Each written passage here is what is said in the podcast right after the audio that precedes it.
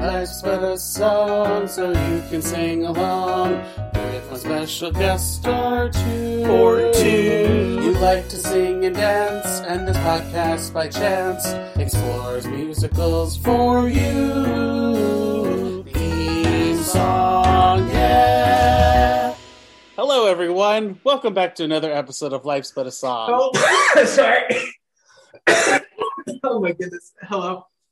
Uh, you might want to restart that. I'm so sorry. I couldn't hold it. I should have just muted. No. Uh, it's going, it's going to good Keep start. going. Keep going. Uh, I'm going to dig it deeper. Back to one. Are you okay there? I'm good. Okay. Hello, everyone. Welcome. Hey. Derek. Hello, everyone. Welcome back to another episode of Life's But a Song, a podcast that likes to live in the land of musicals. I'm your host, John, and with me today, special guest, is a New York City based actor who made me watch this movie after not seeing it ever. Um, he's also on Instagram at Mexsommelier, where he pairs wines with regular foods, I'm assuming. Fast I don't food. know. Fast food. Fast food? Yes. Everyone, it's Derek Speedy. Real name, by the way. Believe it or not. Yeah. Derek Speedy, how are you? I'm good. I had a, a bit of a coffee coughing fit. Still going. It's very dry. Yeah, Very- yeah. it's a it's a bad day to do this, but we're still doing it because Yeah, we're doing it great. Because here we are. What else is there to do? Why did you pick this movie? Oh, come of on. You know me better than that. All that the movies, you picked the SpongeBob SquarePants movie from 2004. Absolutely. What am I going to choose the SpongeBob SquarePants movie from 2020? Please, sponge out of water? No. It's it should be noted that Derek Speedy is also wearing a SpongeBob shirt.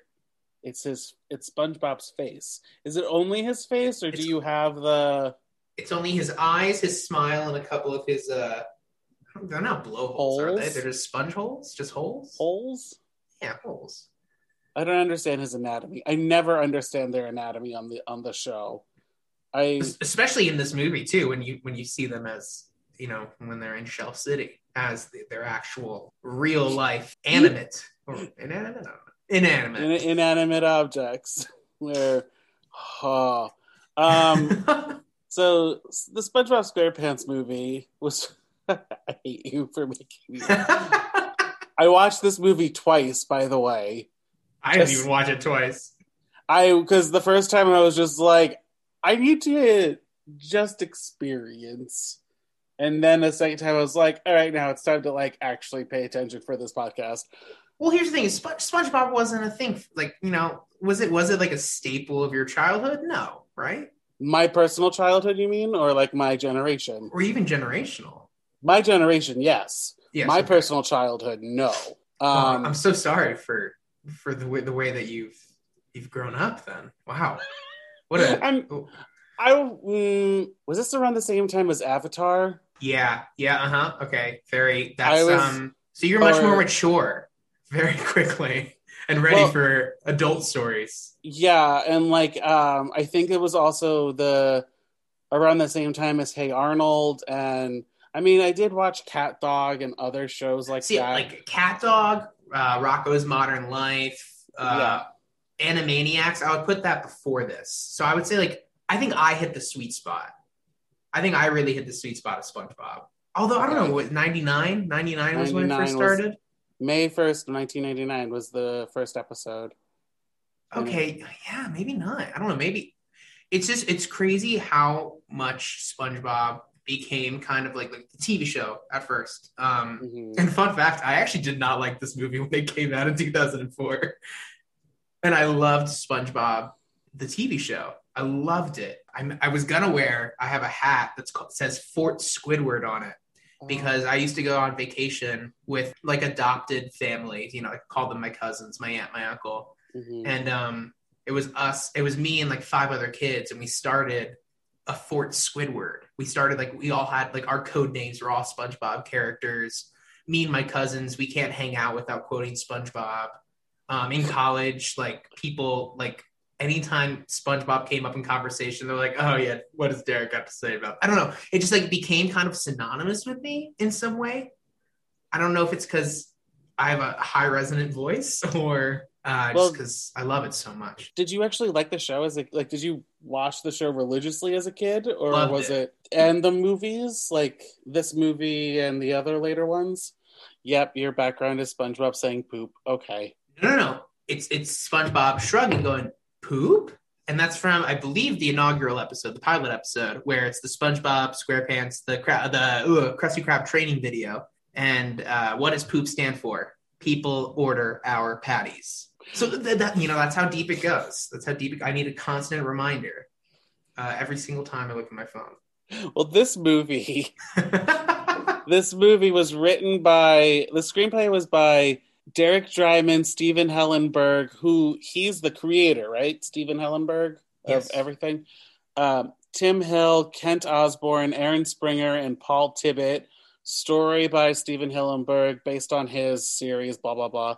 Directed by Stephen Hill- Hillenburg and Mark Osborne. so you can even pretend to be excited about this or no? And according to IMDb, SpongeBob SquarePants takes leave from the town of Bikini Bottom in order to track down King Neptune's stolen crown.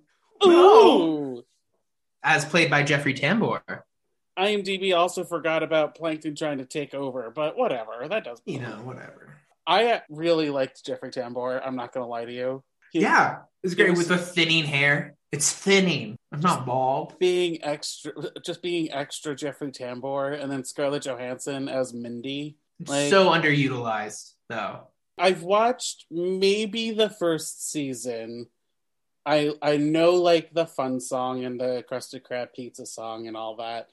But like I read that Mindy comes back later in the series and King Neptune was a different design entirely. Yeah, it, the, it was uh, originally. I think it was. Um, I forget. I forget what the. But basically, they have a they have a fry cook competition. Him and SpongeBob, and it's become a big meme now, where it's like you know King Neptune makes all these like yes. giant pyramid of burgers, and then yes, SpongeBob makes the one little tiny one, but it's perfect.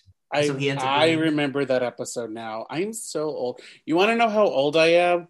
I was 16 working at a movie theater when this movie came out. And you want to know how old you were? You were my camp counselor, not your counselor, but I was not your camp counselor. you were not my camp counselor. Do not lie on I would not. I would not put you that. in that. Yeah.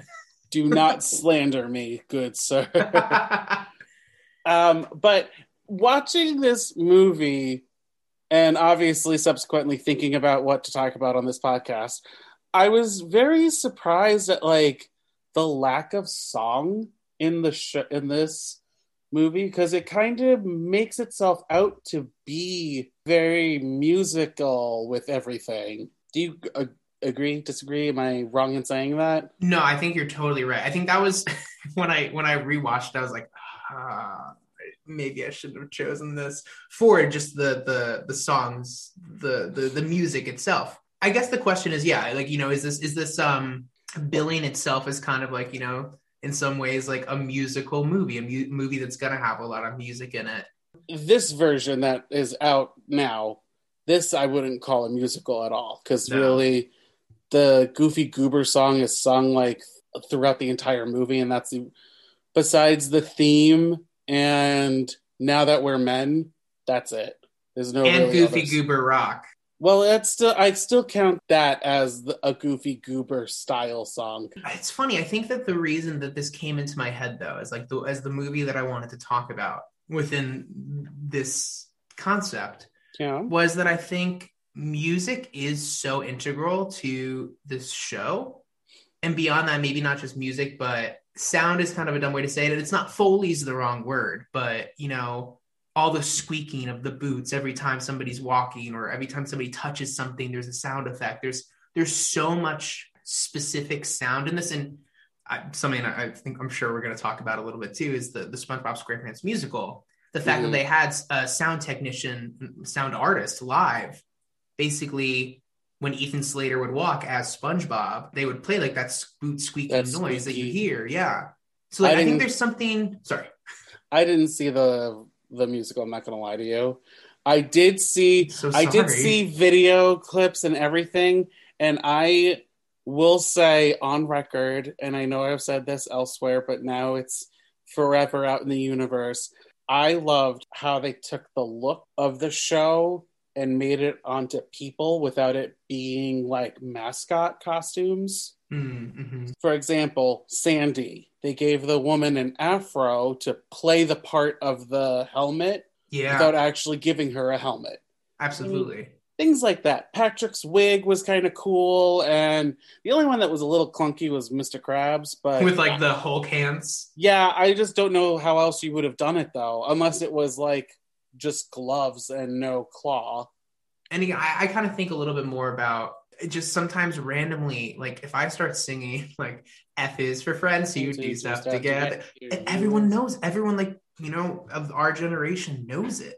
Yep. The campfire song, the the song, the whole the whole meme that came out of the um the Super Bowl when Maroon Five said they were gonna sing that the song that they sing when uh in the Band Geeks episode when they sing Sweet Victory.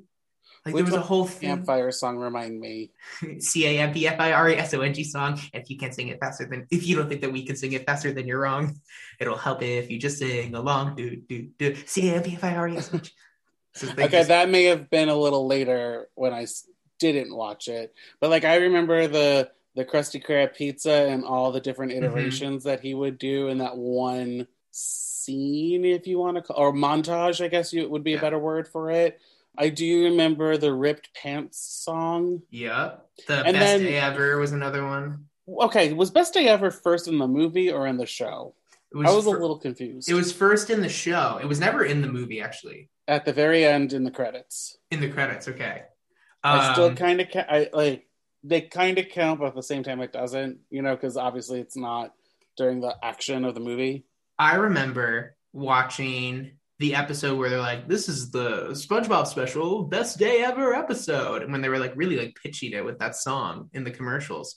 So it was like for a specific episode, and it became like a big thing. I hated that episode. I think for the same reason that I was like, I hated the Goofy Goober song. However, I think both of them have a really beautiful redemption arc, and I think they both do it in a similar manner The songs you mean have a redemption arc? not not self-contained but in the way that they use the song Oh yeah, where he comes back at the end and it's all like it's I want to rock, but the Goofy Goober song.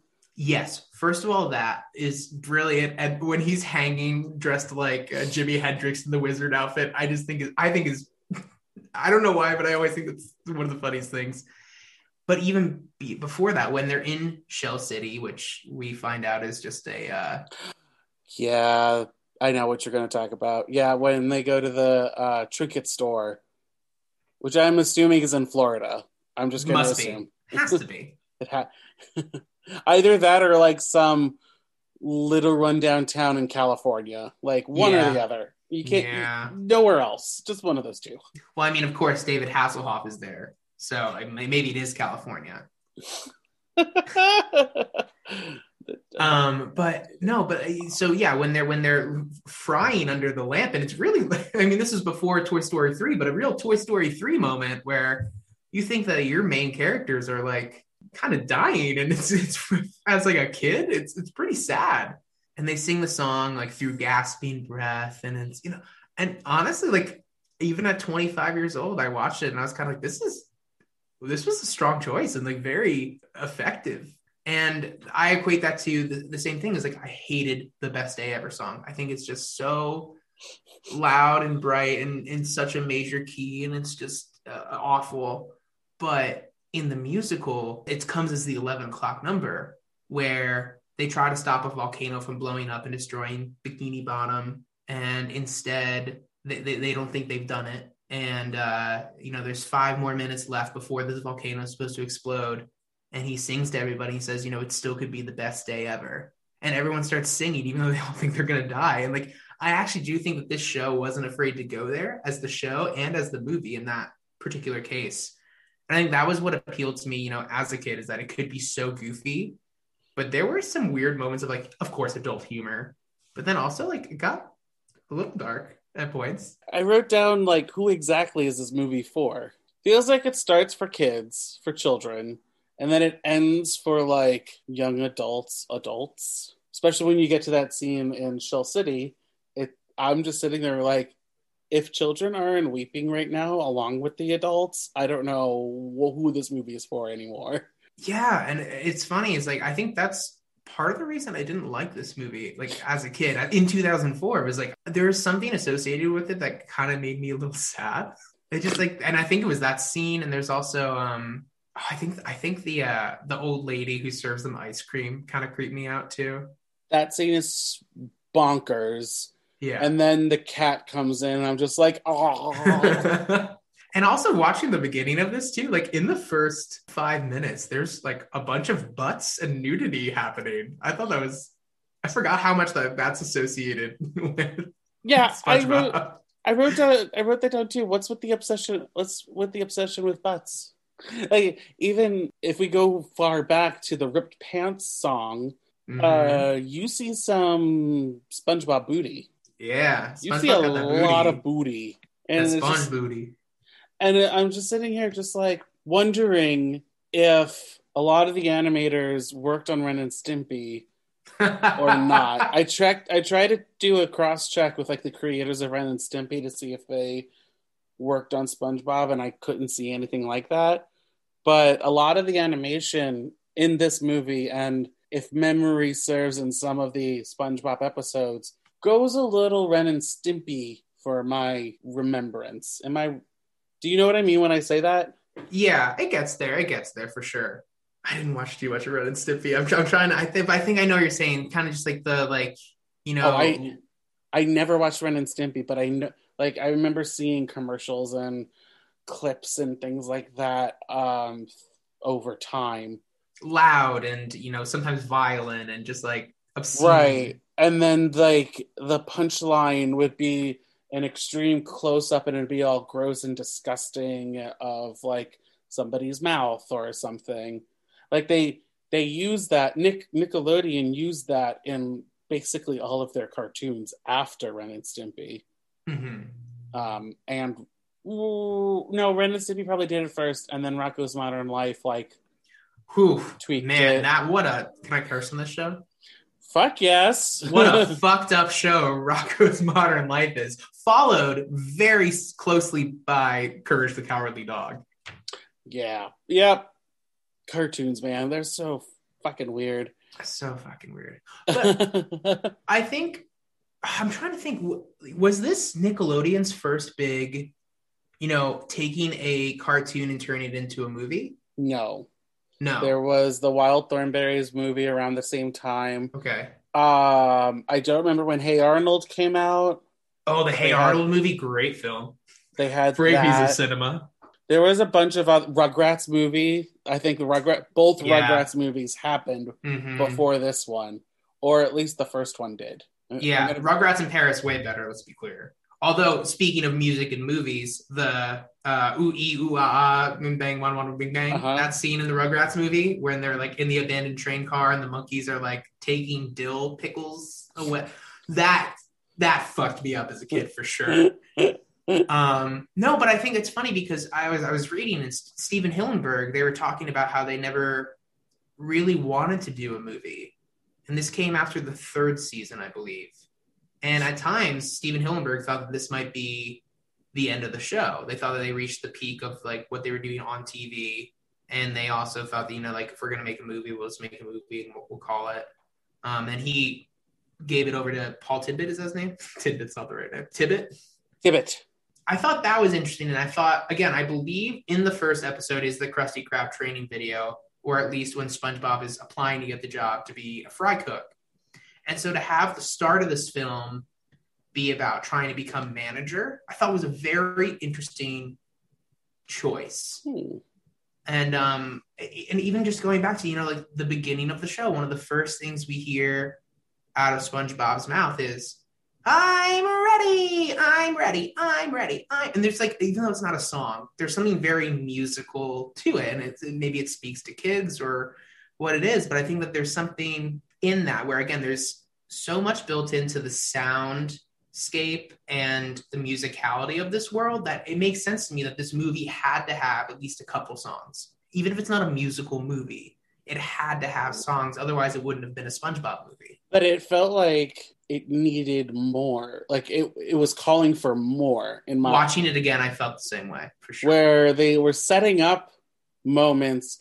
I mean, another m- memory that I have from the show is when they go jellyfishing the and jellyfish jam. Is it is it that one where it's the high pitched, uh, like the falsetto male singer?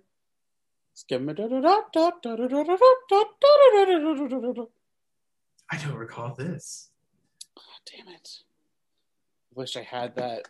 But I think that's the, that is the funny thing about this too is that you know in the episodes you'd watch an episode and all of a sudden there'd be like either a musical number or a musical moment that would come out um and you like it, it didn't seem to make sense but you know as a kid like it, it made perfect sense and then again it's these things that became ingrained in my head that like that episode where he tries to befriend plankton and sings the fun song like that didn't need a song No, it didn't. but it became iconic. The uh, Santa's come in tonight, tonight. Santa's come in tonight. That's like what they would sing. That they sang that, and I think they had another musical number in the Christmas episode.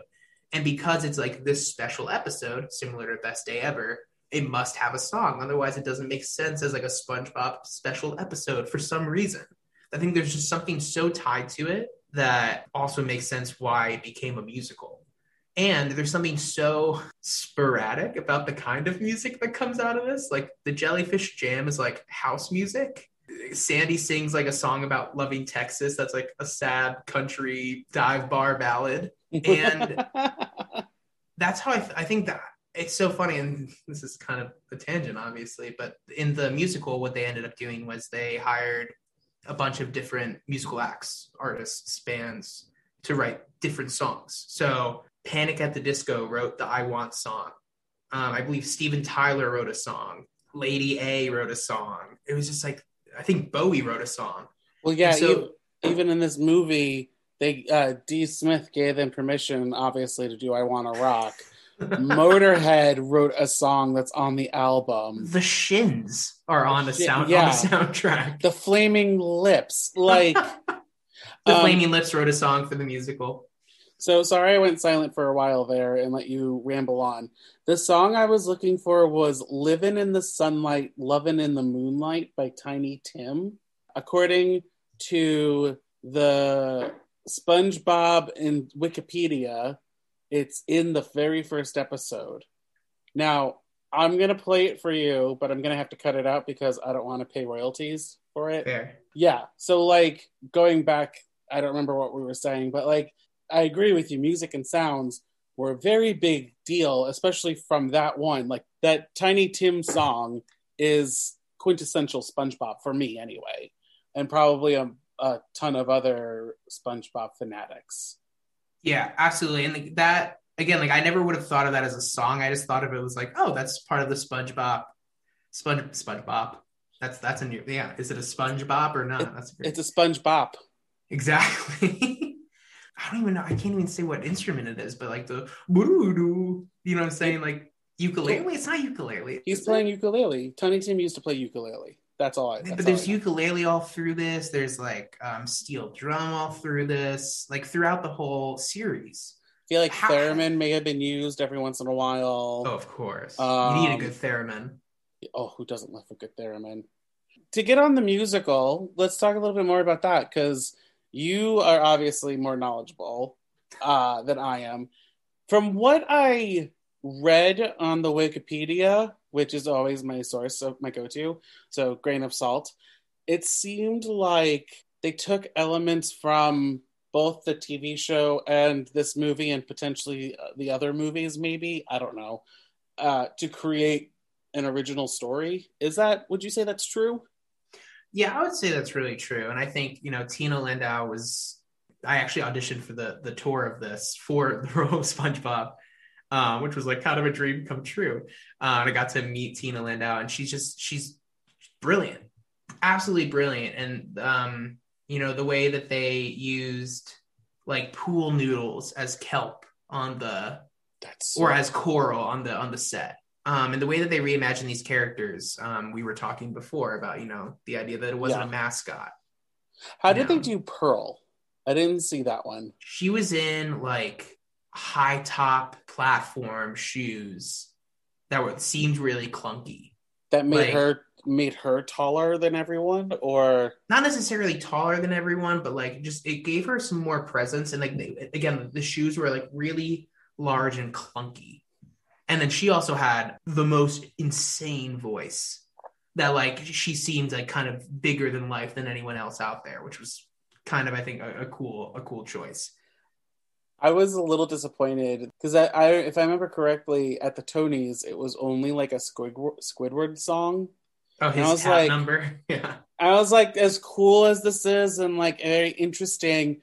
You wanna? Don't you want to show off everyone? Like, Yeah, and this was a really big ensemble show. I mean, because they were trying to build the world of SpongeBob, and so they they they showed like you know Perch Perkins, who's the the newscaster. He's a character in the show. right? Uh, Karen, who's the computer. Mrs. Puff, uh, Mhm. the driving instructor. Which, okay, now we're circling back to the movie. A big theme of the movie was like SpongeBob needs to grow up, as well as Patrick. They kept calling them kids, hmm but I feel like uh, since like episode one, it's established that he's a young adult. hmm I mean, in human years, obviously, that's we're doing a little something different right now. In human years, I would assume that he was like maybe your age right now Yeah, I would say maybe like twenty two. 20, 22 to 25, both of them. Yeah, But like he called kid and stuff, I was like the way that they were down talking them, I was like, wait, is he supposed to be like 17 instead? that that is, and that seems to be the big theme. You know, like they am very very gendered in this, but like, am I a boy or am I a man? Right, yes. Um, yeah, no, and I mean, I think it's kind of a little bit of the Bart Simpson anomaly, where Bart and Lisa and, and Maggie are, you know, The same age. three, eight, and twelve their whole life- the- for the last twenty years. I'm not that I don't know this, but you do see SpongeBob's license, and it tells you what year he was born. That's the only schooling that you see him do. You don't see him go to high school really until isn't there a new series now out where it's younger SpongeBob? Oh, I hope not. I could have sworn I saw that. I could also be lying to you right now. I'm a diehard up till season five, and then falls off. Yeah, because I saw that they have episodes like until October 22nd, 2020.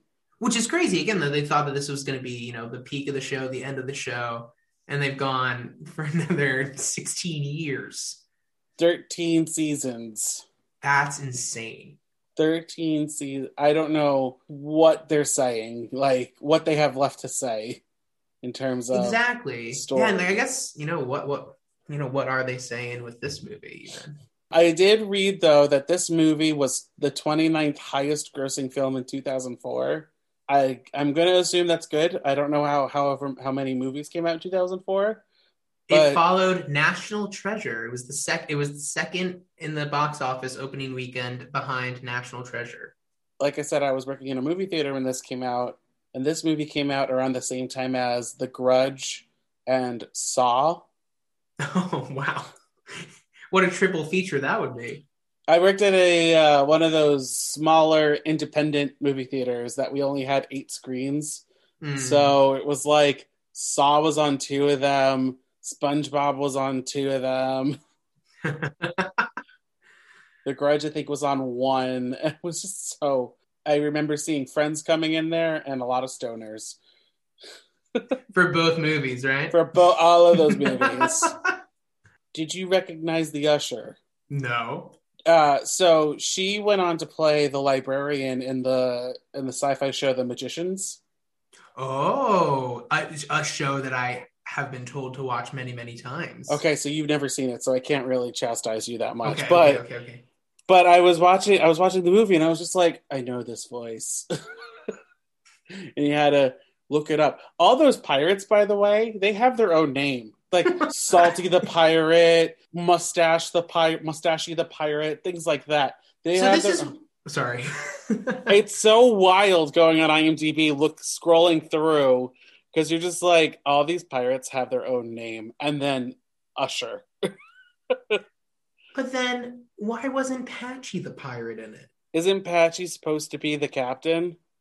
I thought so. Patchy's, but but it wasn't Patchy because Patchy is usually played by Tom Kenny, who voices SpongeBob. And so, and he like again, anytime there's a big SpongeBob special episode, it usually starts with like Patchy the pirate and his parrot like talking, and like Patchy the pirate is SpongeBob's biggest fan. Like that's how they opened the Broadway show, Act One and Act Two. And I, it was it, it was really weird to me. And I actually I loved the the the opening theme song as sung as a sea shanty. Um, although the Avril Lavigne version of the soundtrack may be better. I haven't listened to the Avril Lavigne one. I think I should though. I think I think you have to. I think you have to treat yourself after this. How did you feel though about the live action moments that had nothing really to do with SpongeBob? So like I forgive David Hasselhoff and the deep sea diver. I I will accept those live action moments. But the pirates in the theater and like the beginning, the break at the climax and at the very end of the movie, would you say it was needed? Did you like it personally? Being a diehard fan? I think it's canon. I think it's canon for sure. I mean, if I mean, I, again, I do think that maybe it felt a little more out of place because it wasn't anybody we'd seen before. Again, like Patchy the Pirate was something that similar to you know, there's going to be music because it's a special SpongeBob episode or occasion. Um, there's going to be a big song that's going to be in there. So like I would have expected Patchy, and that was kind of weird that I didn't see that. It's just these random pirates that we'd never seen before, but that idea of like pirates love SpongeBob has been established. I, I wonder if it was an afterthought because I wonder if, you know, again, Toy Story 3 hadn't come out yet. People weren't ready to get that uh, incinerator scene moment and, and break their hearts. That I do think having them cut away at the climax to the pirates in the movie theater cuts the tension of what really could have been kind of upsetting for young kids to be like, Mm. oh, I'm supposed to laugh at this. I don't know why, but I'm supposed to laugh at this. Everything must be okay. And then there's the Deus Ex Machina. Mhm. The tear. the goo the what's what's the name? Goo goofy goober tier. I think that's what they called it. the tear of the goofy goobers. Yeah. And one thing though that I didn't I just didn't understand the deep sea diver's motivation. Like I get it that he wants to make Tchotchkes. tchotchkes, but why does he have to laugh e- in an evil maniacal laugh? And also, who is it? Is it Plankton? Oh, I didn't think about that. The one eye, the one eyed villain. I'm also just making it up. At I first, know you are, but I, I, I think there's something there.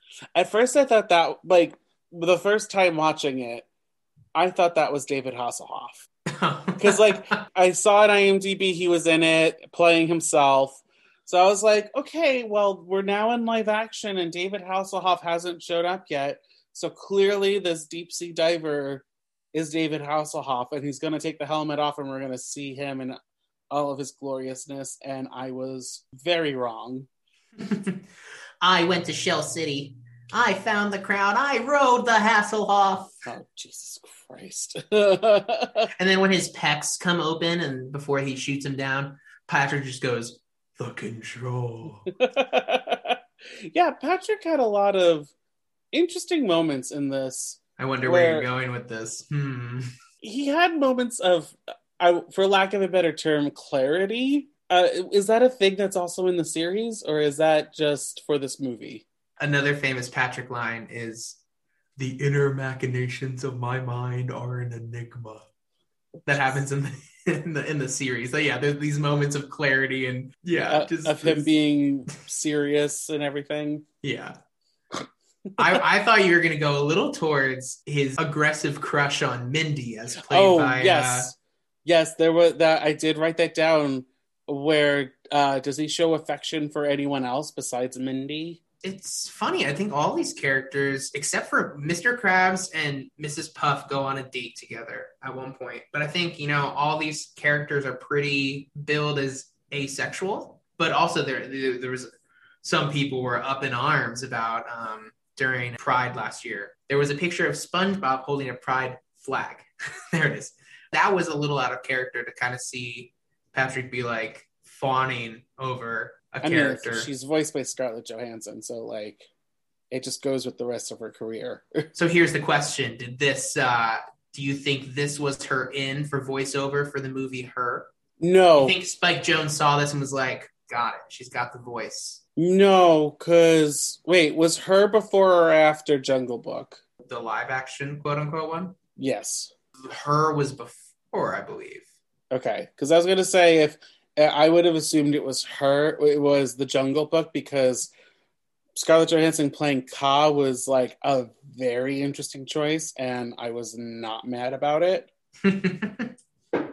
I feel like this movie, she was still kind of young, or she was at least playing young, yeah, because you got to remember she was a kid actor. She's not that old. She could have been like in her early 20s at this point. So I don't know if that was what got her into that, but I don't know. Maybe it was, as I like to say about when I work, a gig is a gig is a gig is a gig. So and I'm sure that Nickelodeon money didn't hurt. the Nickelodeon money did not hurt, nor did that sweet, sweet Disney Marvel money. Oh no no no no no. Derek, is there anything else you want to talk about before we get into Sharp and Flat?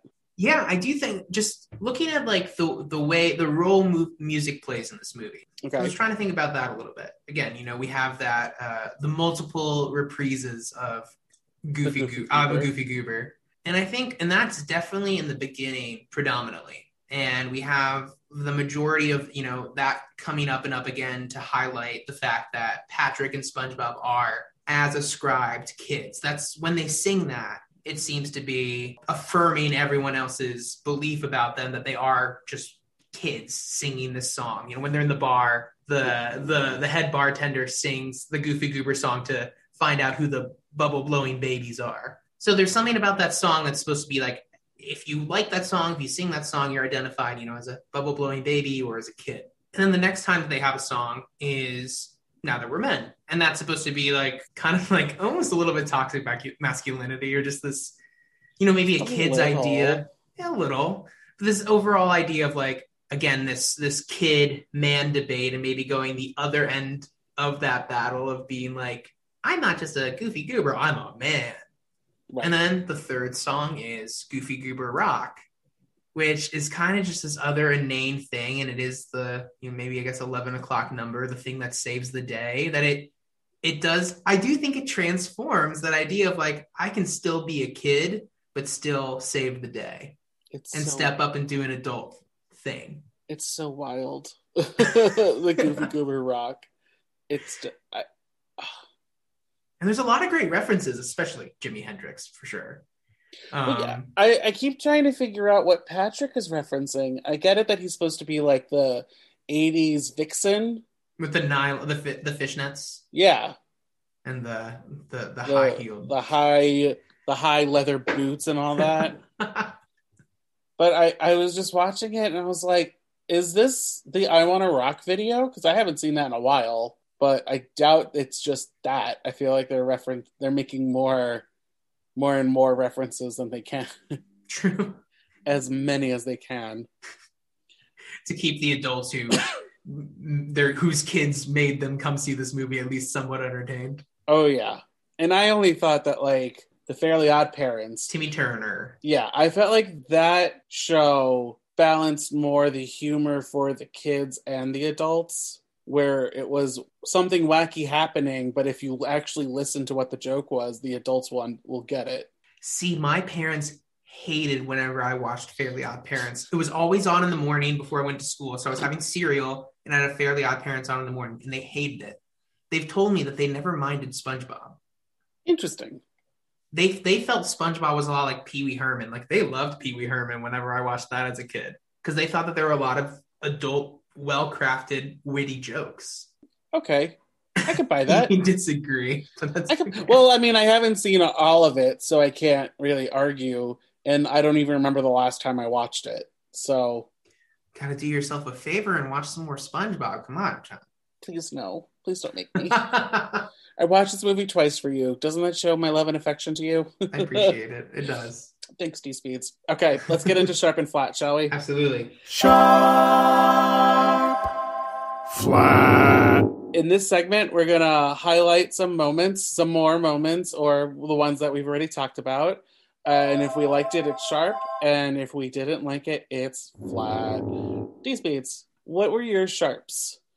I know you're going to say the whole movie, and you can't. No, I'm not going to say the whole movie. It- again, I think I was pleasantly surprised actually how much more I liked this movie as an adult than I did as a kid. I thought, you know, the idea of like kind of a buddy comedy road trip, and there, I was reading a little bit about this. They said like, you know, we didn't know what kind of movie want we wanted to make that we couldn't say in just an episode, and the idea of a road trip couldn't work short form. They needed it long form, and I liked seeing that. And I liked, you know, they left Bikini Bottom, and you got to see these two characters, specifically SpongeBob and Patrick, try to, you know, make it in the real world. I, I thought, I thought what they were trying to approach with the idea of, you know, maturity.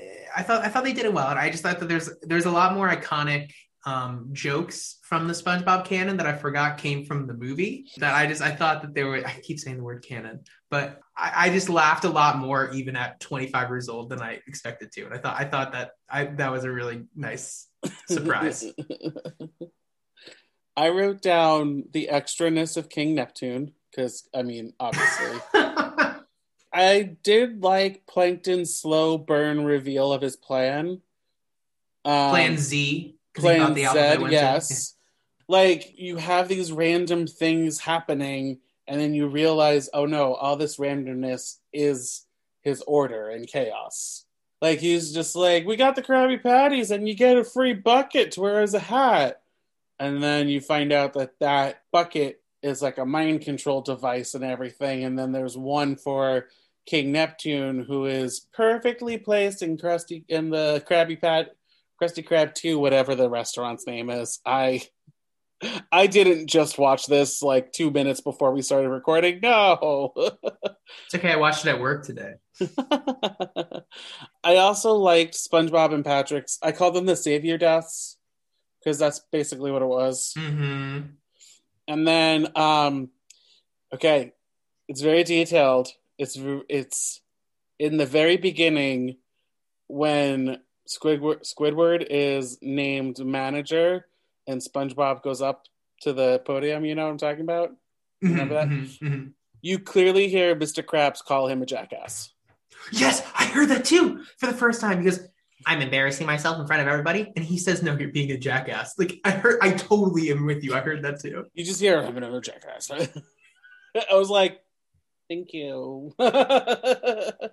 And I think again for this podcast, the use of music, I, I for the reasons I said right before this, I do think that there was a smart attempt, maybe not fully successful, but to use the music to highlight certain moments in the story they were telling about, you know, maturity and adulthood, or you know, what can you do even if you're just a kid, quote unquote. Um, but the way that they use music, again, these musical type moments of I'm ready. Prom- I'm ready. Promotion. I'm ready. Promotion. Yeah, and then yeah, yeah. it comes back up, I'm ready. Depression. Depression. I'm re- And then I tried to look it up as best as I could during the bubble sequence. That's a Jacques Offenbach song that they used. if you listen to it very carefully, it does sound like the pitch uh, Spectacular Spectacular from Moulin Rouge. oh, I'm gonna go back and listen to that. If not, it's Jacques Offenbach's Can Can. Um, Okay. Uh-huh, but it- uh-huh. It does sound like. Yes, yes. And I, I don't know the real name of that song. I think it's the Can Can, but it's definitely what they use in Moulin Rouge. And I was just like, I know. Again, I was like, I know this. I feel like there's things like that throughout the whole series though, where it's like, oh, I learned kind of like what the can can was because of things like that. Like there's just little things that like were a little more adult or culturally outside of you know an eight year old's brain, but like I understood that like this is something that we're I'm supposed to get. I don't know. I think I think that that, sh- that show did that for me. anyway, uh, Flats, do you have any moments that you didn't really like or you hated?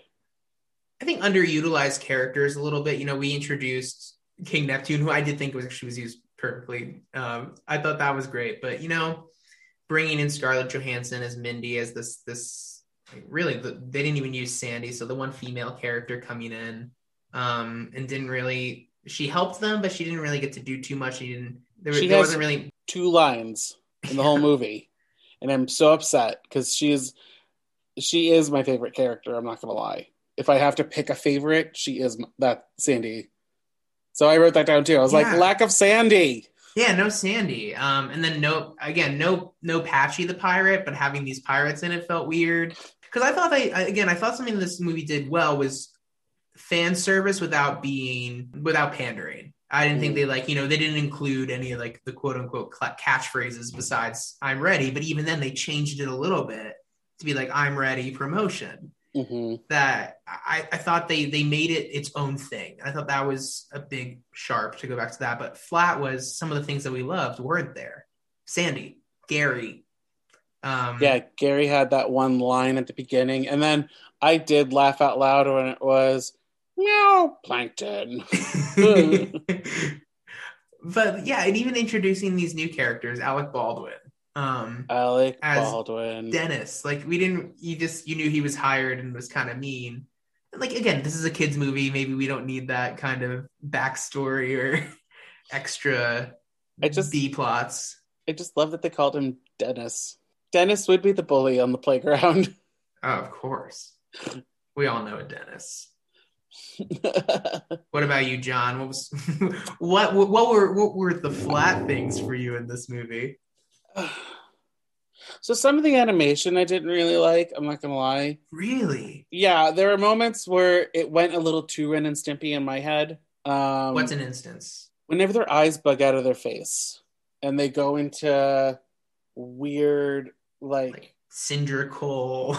not cylindrical, but like uh parabolas, if you will, because they're still attached to the, the face, but there's a curve going around, and they would just jut out and look at something.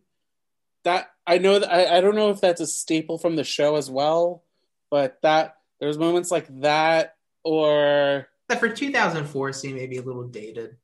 Yes. And then I don't know, it was a little weird where there were some moments where it went anime and I was like, you didn't go enough anime. I'm Like- with you. I think there's a couple things that they like they they dipped their toe in that they could have gone all in on for like even the music in particular. They could have gone all in on it and they, and they didn't. So I, Yeah. I'm with you on that. There's also some sort of a feeling that it was three episodes strung together. I don't know if they meant this to be a TV movie at first Hmm. or if it was through like an arc that they then were like, let's smash it together. You know what? I don't think that's really a flat. If I now now that, now that I'm thinking about it, but like just just wanted to mention that too, where it did feel a little episodic for I see what you're being a uh, feature, and then I don't really like the real pirates. yeah. I get it; they're part of the show and everything, but like I kind of agree with you. Just have Patchy, have the pirate that's part of the show. Don't have these extra pirates that I don't really care about bringing tick getting tickets to go see SpongeBob the movie. Yeah. Especially the beginning, even watching this again, I was like, did I click the wrong movie? and I was like, oh yeah, I forgot about this. Is there any songs? I mean, I know that there's only like three songs in the movie, but would you add them to your life's playlist? I think I'm a goofy goober rock is great. It's a story of self acceptance and you know owning that you're a badass kid. Sure.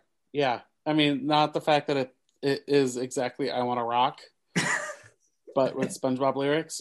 Uh, Some of it doesn't scan at all, and it's great. I love it. a question that I don't have on my outline that I sometimes ask people: Who would you play in the movie in this in this movie? Who would you want to play?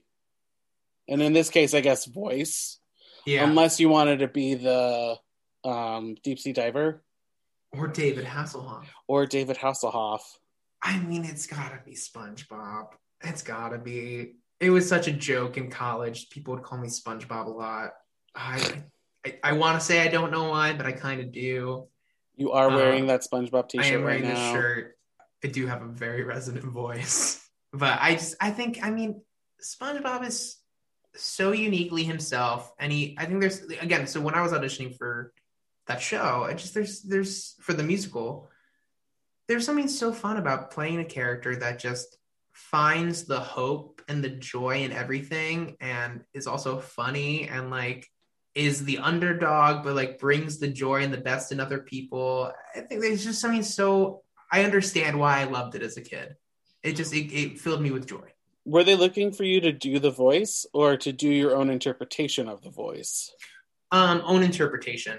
I did. I did try to do the um. The, hang on. Nah! Can't do that. I, that wasn't great, but I tried to do that. Close enough. We'll, Close enough. we'll allow it for the podcast. Oh yeah, It's clipped every every line here. That's fine. Uh, What about you? Who would you be? Oh shit! You know what? I have a little thing uh, with M- Mr. Krabs. Like, made me giggle a lot in this movie, especially when they're like, "Why did you want to put build the crust uh, Krusty two right next to the first restaurant?" And he just goes, "I like money." I was just like, "That's it. That's me. That's I get it."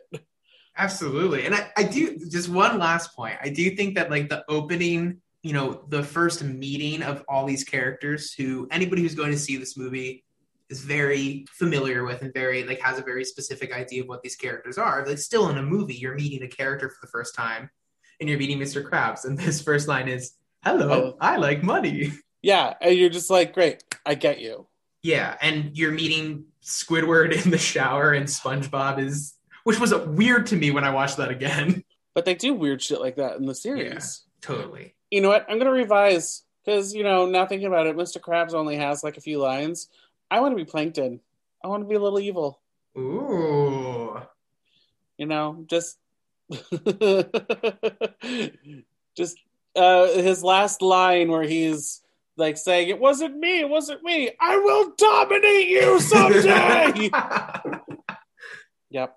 It's between like you know, beginning Mr. Krabs or all of Plankton. How's that?